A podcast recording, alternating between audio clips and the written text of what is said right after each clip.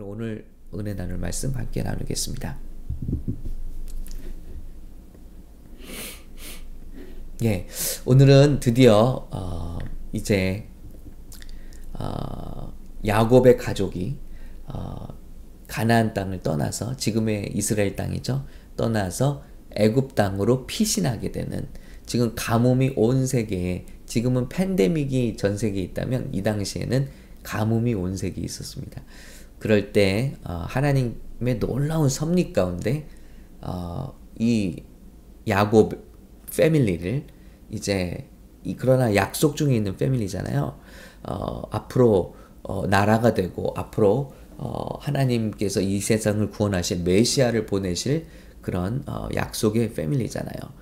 그래서 이 가족을 애굽으로 인큐베이터 속에 넣으시는 거예요. 그리고 이 가족을 어, 수십만의 그 백성으로 어, 불리시는 거죠. 그래서 한 나라를 만드신 거죠. 이런 하나님의 큰 그림 가운데 어, 요셉이 먼저 애굽으로 오게 됐고 파, 종으로 팔려오게 됐고 그리고 드디어 요, 요 야곱의 가족이 내려가게 되는 장면입니다. 자 이제 형님들이 어, 집에 도착했습니다. 그리고 아버지를 설득하기 시작하죠. 그들이 애굽에서 올라와 가나안 땅으로 들어가서 아버지 야곱에게 이르러 알려 이르되 아버지 요셉이 지금까지 살아 있었습니다. 애굽 땅 총리가 되었습니다. 와 놀라운 일이죠. 야곱이 그들의 말을 믿지 못해서 어리둥절하더니 그렇지 않을 수가 없죠. 그들이 또 요셉이 자기들에게 부탁한 모든 말로 그에게 말하되 그들의 아버지 야곱은 요셉이 자기를 태우려고 보낸 수레를 보고서야 아 자동차를 보냈어요. 그랬더니 그걸 보고서야 아, 당시 최고의 수준의 자동차를 이제 수레를 보고서야 야곱이 기운이 돋고 그 아들들의 말을 믿을 수 있었습니다. 그래서 이스라엘이 이르되 족하도다 내 아들 요셉이 지금까지 살아 있으니 내가 죽기 전에 가서 그를 보리라 하니라 하고 움직이는 거예요. 그래서 어, 여러분 그런데 야곱은 어떤 사람입니까? 하나님 섬기는 사람이잖아요. 어, 이 가나안 땅에서 아브라함의 하나님, 이삭의 하나님이 복을 주신다고 했는데 이곳을 떠나는 게 두려웠을 거예요. 이 땅을 떠나는 게. 그때 그 밤에 하나님이 이상 중에 이스라엘에게 나타나 이르되 이르시되 야곱아 야곱아 하시는지라. 자, 야곱이 이르되 내가 여기 있나이다 하며 여러분 하나님의 음성을 들으시려면요. 예, 종이 여기 있습니다. 종이 듣겠습니다. 하시면 됩니다. 예, 어, 우리가 말 많이 하는 게 아니라요. 하나님 듣겠습니다. 인도해 주세요. 말씀해 주시오. 주세요. 예, 이것이 구약의 우리 선지자들의 그런 기도의 자세입니다. 하나님이 이르시되 나는 하나님이라 내 아버지의 하나님이니 애굽으로 내려가기를 두려워하지 말라. 내가 거기서 너로 큰 민족을 이루게 하리라. 다 하나님의 큰 계획 가운데 있는 것이니까 두려워하지 말고 가라. 라고 말씀하시는 것입니다. 내가 너와 함께 애굽으로 내려가겠고 내가 너와 함께 가니 두려워 말라. 반드시 너를 인도하여 다시 올라올 것이며 하나님은 우리는 모르지만 하나님은 미래를 향한 계획을 가지고 계신 분입니다. 그리고 요셉이 그의 손으로 내 눈을 감기기를 하셨더라. 얼마나 기쁜 말입니까? 젊었을 때 먼저 하늘로 보낸 어, 아들인 줄 알았는데 살아 있을 뿐만 아니라 그 아들이 나를 눈을 감긴다니 얼마나 기쁜 일입니까? 감사한 일입니까? 그래서 어, 요셉이 보낸 수레의 모든 식구들을 태우고요. 이제 애굽으로 가는 겁니다. 자, 그리고 손주, 손녀들까지 다 자손으로 가는데 우리는 뭐 큰 무리를 생각하는데 사실은 한 족장이에요. 그리고 한 어, 이렇게 부족입니다. 부족 사회. 그래서 어, 시작할 때는요. 이렇게 다 계수를 해 보니까 몇 명이라고 하죠? 이 성경에 보니까 자, 야곱과 함께 애굽에 들어간 자는 어, 고작 66명. 그리고 어, 요셉이 낳은 아들은 두 명이니 야곱의 집사람으로 즉 어, 셈족의 후예로 어, 네, 아브라함의 후손으로 애굽에 이른 자가 모두 70명 수준이다라는 거예요. 그러니까 참 어, 세상을 구원할 나라가 돼야 되는데 제사장 나라가 되는데 지금은 70명 부족이에요. 그러니까 이 부족은 어디서 다른 부족이 와서 싹 치면 역사에서 어, 흔적도 없이 사라질 수 있는 연약한 부족이죠. 그래서 하나님의 큰 계획은 이 백성을 이 어, 이 부족을 세계 최강국 이집트 거기서 페이버를 얻게 하시고 계획이 있는 겁니다. 자, 여러분 그래서 하나님이 어, 이제 야곱을 위로하시고 야곱을 힘 주시는 거예요.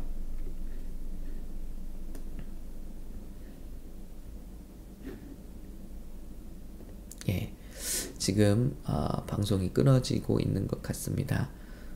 예, 방송이 순간 인터넷이 좀 불안했던 것 같아요. 예, 그런 가운데 어, 하나님께서 어, 안심시켜 주시고 말씀을 주시니까 이제 어, 이 그 이주를 하는 거죠. 자 그렇다면 여기서 질문이 있습니다. 어, 이런 어, 이런 작은 백성이 이집트로 옮겨져서 문화와 민족이 전혀 다른 사람들이 옮겨져서 그들이 큰 민족으로 어, 거기서 발전을 했다면 반드시 애굽의 이집트 역사에 증거가 나타나야 되지 않겠느냐 하는 거예요. 그런 의문을 가지고 어, 영화 제작자 어, 한 분이 이제 어, 고고학자들을 만나서 그런 어, 다큐멘터리 영상을 제작을 했습니다. 그래서 어, 이집트에서 발굴되는 요셉의 가족의 흔적들을 발굴해내는데요. 그리고 그 흔적들을 찾아가는데요. 여러분 놀랍게도 그런 일들이 발굴이 되고 존재하고 있었습니다. 여러분 이것이 굉장히 어, 중요한데요. 한번 보겠습니다. 자, 이집트에서 발굴되는 셈족의 흔적들이에요. 보면 여기 보시면요. 음, 자, 이렇게 이집트의 나일강 유역에 비옥한 지대에서 어, 한 집단촌이 발굴되고 있습니다. 그게 뭐냐면 어, 그런데 이 집단촌은 셈족의 집단촌이에요. 여러분 한 나라에서 완전히 민족과 배경이 다른 한 나라가 존재한다는 것이 어, 드문 일이죠. 그런데 이집트 안에 이런 히브리족이 이렇게 살고 있던 흔적이 나오고 있습니다. 특별히 무엇을 알 수 있냐면요. 그들의 항아리나 생활 어떤 배경, 무기들이나 이 고고학자들은 무기나 항아리, 그릇 문양이라든지 이런 걸 통해서 민족을 구별하거든요. 그런데 셈족이 살고 있었다는 게 발굴이 된 거예요. 그래서 심지어는 이런 집단촌의 가족의 가정의 모습들도요. 이렇게 어, 그 당시 이집트의 거, 건축 양식과는 또 다른 어, 셈족의 건축 양식으로 살고 있었던 집단촌들이 어, 집단으로 발견되어 어, 된게 된 것입니다. 더 놀라운 사실은요, 여러분. 요셉의 집이라고 추정되는 어, 사택이라고 추정되는 집이 발굴이 되는데요. 그 집 안에 12개의 기둥이 있어요. 상징적인 것이죠. 그리고 어, 그 12개의 무덤, 12개의 무덤이 발굴이 됩니다. 한 집안에 얼마나 크고 능력 있는 집안인지 12개의 기둥, 12개의 무덤이 발굴되는데 여러분 뭔가 생각되는 게 있으시죠? 그 중에 한 개는요. 피라밋이에요. 이 이집트에서 피라밋을 집안에 세운 거예요. 근데 이집트에서 피라밋은 정말 어, 큰 왕족이거나 아니면 굉장히 나라에서 중요하게 생각하는 사람의 집인데 어, 한 집안에 큰 피라밋이 있는 그리고 12개의 기둥이 있는 그런 집이 발굴이 된 것입니다. 그리고 놀라운 것은요. 어, 그 무덤은 비어 있었다는 거예요. 어, 출애굽 때 보면 어, 이제 그 뼈를 가져다가 어, 이집트에 묻지 않고 그리고 어, 다시 가나안으로 가져가죠. 그런 유언을 하죠. 그런 말씀과도 일맥상통하게 그의 무덤은 비어 있었다는 것입니다. 그리고 그 이집트 안에는요 이런 어, 이런 어, 미라를 담는 그런 그 관의 모습 형상이 있잖아요. 이집트의 이제 영화를 보시면 많이 나오잖아요. 그런데 놀랍게도요. 이 요셉의 집, 집으로 추정되는 그런 발굴 그, 어, 그 관은요. 이처럼 이집트 사람이 아니라 셈족의 모습을 하고 있고요. 붉은색의 버섯머리 그리고 노란 피부 그리고 채색줄 무늬 옷 이것이 선명하게 어, 지금 물론 희미하게 남아 있지만 이런 모습으로 묘사가 되어 있다는 거예요. 보통 이제 이집트 미라나 이런 관들을 보면은 화장도 진하게 하고 무섭고 얼굴도 좀 다크하고요. 민족이 그렇죠. 그리고 어 전혀 꾸밈이 양식이 다르죠. 그런데 전혀 다른 셈족의 어, 이런 채색 옷을 요셉의 상징이 뭐죠? 채색 옷이잖아요. 이런 어, 그런 머미를 담는 관이 발굴이 된다. 그것도 집안의 큰 피라미드. 이거는 이제 이집트 왕궁에서 세워준 거라고 생각할 수밖에 없는 거죠. 지대한 영향력을 미친 사람을 위해서 세워준 것이라고밖에 생각이 되지 않는 것입니다. 그뿐만이 아니라요. 우리 어, 이집트 안에 존재했던 이스라엘의 흔적들이 있습니다. 자, 어, 또 여러 가지가 있는데 이건 재밌어요. 출애굽기와 연관되는 시점에서 어, 이제 어, 이집트에 살고 있던 노예 문서, 이집트의 파피루스의 노예 문서에 나타나는 이름들이요. 70%가 셈족 이름이에요. 이름이 예를 들면 무나힘, 이사갈, 아셀 등이요. 그러니까 아, 이 사람들이 실제로 이집트에서 고생을 했고 노예로 존재했구나. 아, 라는 것을 증거하는 것이죠. 그리고 어, 그 시신들, 아까 이제 시체들이 발굴되는데요. 이런 셈족, 어, 히브리족의 그 뼈들을 조사해 보면 해리스 라인이 보이게 됩니다. 해리스 라인이라는 것은요, 여러분 검색해 보시면 알겠지만은 고생을 많이 한 사람들에서 뼈에서 나타나는 흔적이에요. 그래서 육체적으로 과로한 노동을 많이 한 사람들에게 나타나는 흔적이 뼈의 흔적이죠. 그래서 와 정말 이집트에 이 사람들이 노예로 생활을 했구나. 그리고 여성 이름이 압도적으로 많고요. 어, 왜냐하면 많은 남성들이 죽임을 당했죠. 그리고 어, 일반적인 아기 무덤 보통 어, 이런 어, 파퓰레이션에서 25%가 아기 무덤인데요. 이 셈족의 아기 무덤은요. 이집트에서 발굴되는 아기 무덤은 50% 까지 간다고 해요. 3개월 미만의 아기 무덤이. 이것이 성경의 놀라운 사건들을 증거하고 있다는 거죠. 고고학은 너무 재밌을 것 같아요. 예, 아, 이 성경의 사건들을 증거해주는 일들이 이렇게 있다는 것입니다. 아, 그리고 이렇게 지금 사진에서 보시다시피 발굴지에서 보이는 집, 짚이 섞인 벽돌층인데요. 이렇게 보면 짚이 섞여 있죠. 자, 이런 어, 짚을 넣은 벽돌층. 이게 바로 이 이스라엘 노예들이 어, 이집트에서 했던 일이거든요. 어, 이 벽돌을 만들어 쌓는데 놀라운 것은 더욱더 놀라운 것은요. 이제 모세가 나타나서 우리 백성을 가게 하라 하니까 왕이 화가 나서 뭐라 그러죠? 너희가 정신이 안 들었구나. 아직 할만하구나. 이제는 벽돌을 만들 때 짚을 주지 말아라. 하고 명령을 하잖아요. 이게 짚이 없이 벽돌을 만든다는 게 굉장히 힘들죠. 그런데 여러분 그 고고학 발굴에 이 벽돌층, 집 섞인 벽돌층이 나오는데 어느 층에서 어느 시점에서는 벽돌이 집이 사라진다는 거예요. 여러분 너무 놀랍잖아요. 그래서 어, 말씀드리고 싶은 건 뭐냐면요. 우리가 보는 이 성경은 신화나 어떤 전래동화 같은 책이 아니라는 거예요.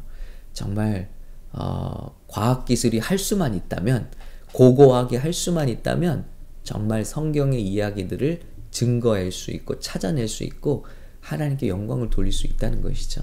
그래서 어, 하나님의 말씀은 주시면 반드시 이루어지는 것이고 하나님은 계획하신 바 그 약속을 반드시 성취하시는 분이다. 라는 것을 저와 여러분이 꼭 믿었으면 좋겠습니다. 여러분은 성경을 어느 정도까지 믿고 계시나요? 여러분은 정말 성경의 하나님을 어느 정도까지 믿고 계신가요? 이 제작자도요, 이 다큐멘터리 제작자도요, 그런 믿음에서 시작한 거예요. 분명히 한 민족이 한 나라에 갔으면 그 나라에 반드시 증거가 존재할 것이다. 라는 가정에서 시작했고요.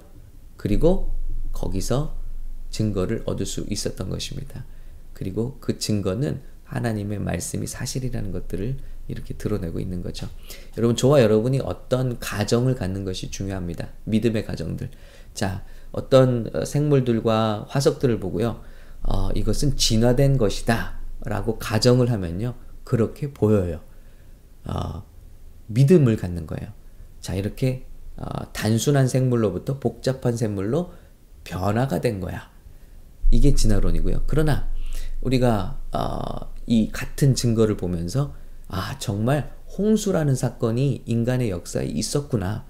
그 성경이 그렇게 말씀하고 있기 때문에 아 그런 증거를 찾고자 하면 그런 증거를 찾을 수가 있는 거죠. 우리 마음에 어떤 가정과 어떤 믿음을 갖고 있는 것이 굉장히 중요합니다. 오늘 이제 우리가 질병을 위해서 기도를 할 텐데요. 제가 한 가지 좀 말씀을 드릴게요. 이제 제가 어 이제 치과 대학에 진학하고 난 다음에 제 고등학교 2학년 올라갈 때 어 이제 예수님을 성령으로 만났다고 했잖아요. 그리고 기도하는 것마다 고침을 받았어요. 그런데 놀라운 것은 이 기적이 사라지는 때가 있었어요. 언젠지 아시냐면요. 제가 이제 치과대학 가고 면역을 공부하고 뭐 여러 가지를 공부하면서 이제 어떤 어 과학 그리고 의술 이런 것들을 공부하면서 생각이 바뀐 거예요. 그게 뭐냐면 아 이제 감기가 들어오면요. 그래 감기가 들어오면 바이러스가 몸 안에서 어떤 일을 하고 또 며칠간은 몸이 싸우고 그런 과정에서 어떤 반응이 나오고 그러다 보면 면역이 생기고 그러면서 이거는 과정을 거쳐서 이제는 내가 이겨야 돼 하는 그런 가정을 하게 되는 거예요. 그런 때부터 기도는 사라졌어요. 그리고 당연히 여기게 됐고 그리고 어, 하나님께 의지하는 바가 사라지면서 당연히 간증도 사라지고 이것을 깨닫고 날면서 다시 제가 알지만 내 지식은 알지만 하나님께 작은 것조차도 기도하게 되었어요. 그때 다시 기적이 일어나더라고요. 여러분 어, 하나님이 기적을 자주 일으키시는 건 아닙니다. 그러나 우리 인생에 정말 필요한 때가 있지요. 그리고 하나님께 영광을 돌려야 할 때가 있지요. 그때 우리가 어떤 가정을 하고 어떤 생각을 하느냐가 하나님의 기적을 일으킬 수도 있고 또 하나님의 기적을 막을 수도 있다는 것. 생각해 보셔야 합니다. 예수님이 자기 고향에서는 기적을 하나도 이렇게 행하실 수가 없더라 했습니다. 왜냐하면 그 사람들이 예수님에 대한 선입관이 있어요. 그 뭐냐면 야 저 그 그 요셉의 아들 예수 아니야? 우리가 다 알던 그 그 어, 청년 아니야? 그 가난한 집에서 사람의 그 자식으로 태어난 그 사람 아니야? 우리가 알던 그 청년 아니야? 이 선입관이 예수님에 대한 믿음을 일으킬 수가 없는 거예요.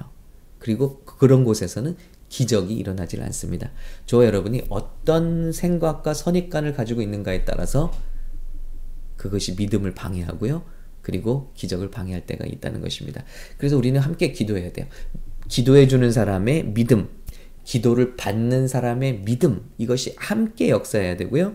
그리고 우리를 향한 하나님의 뜻과 계획과 약속, 그리고 하나님의 때, 이것이 맞아 떨어질 때 치유는 일어납니다.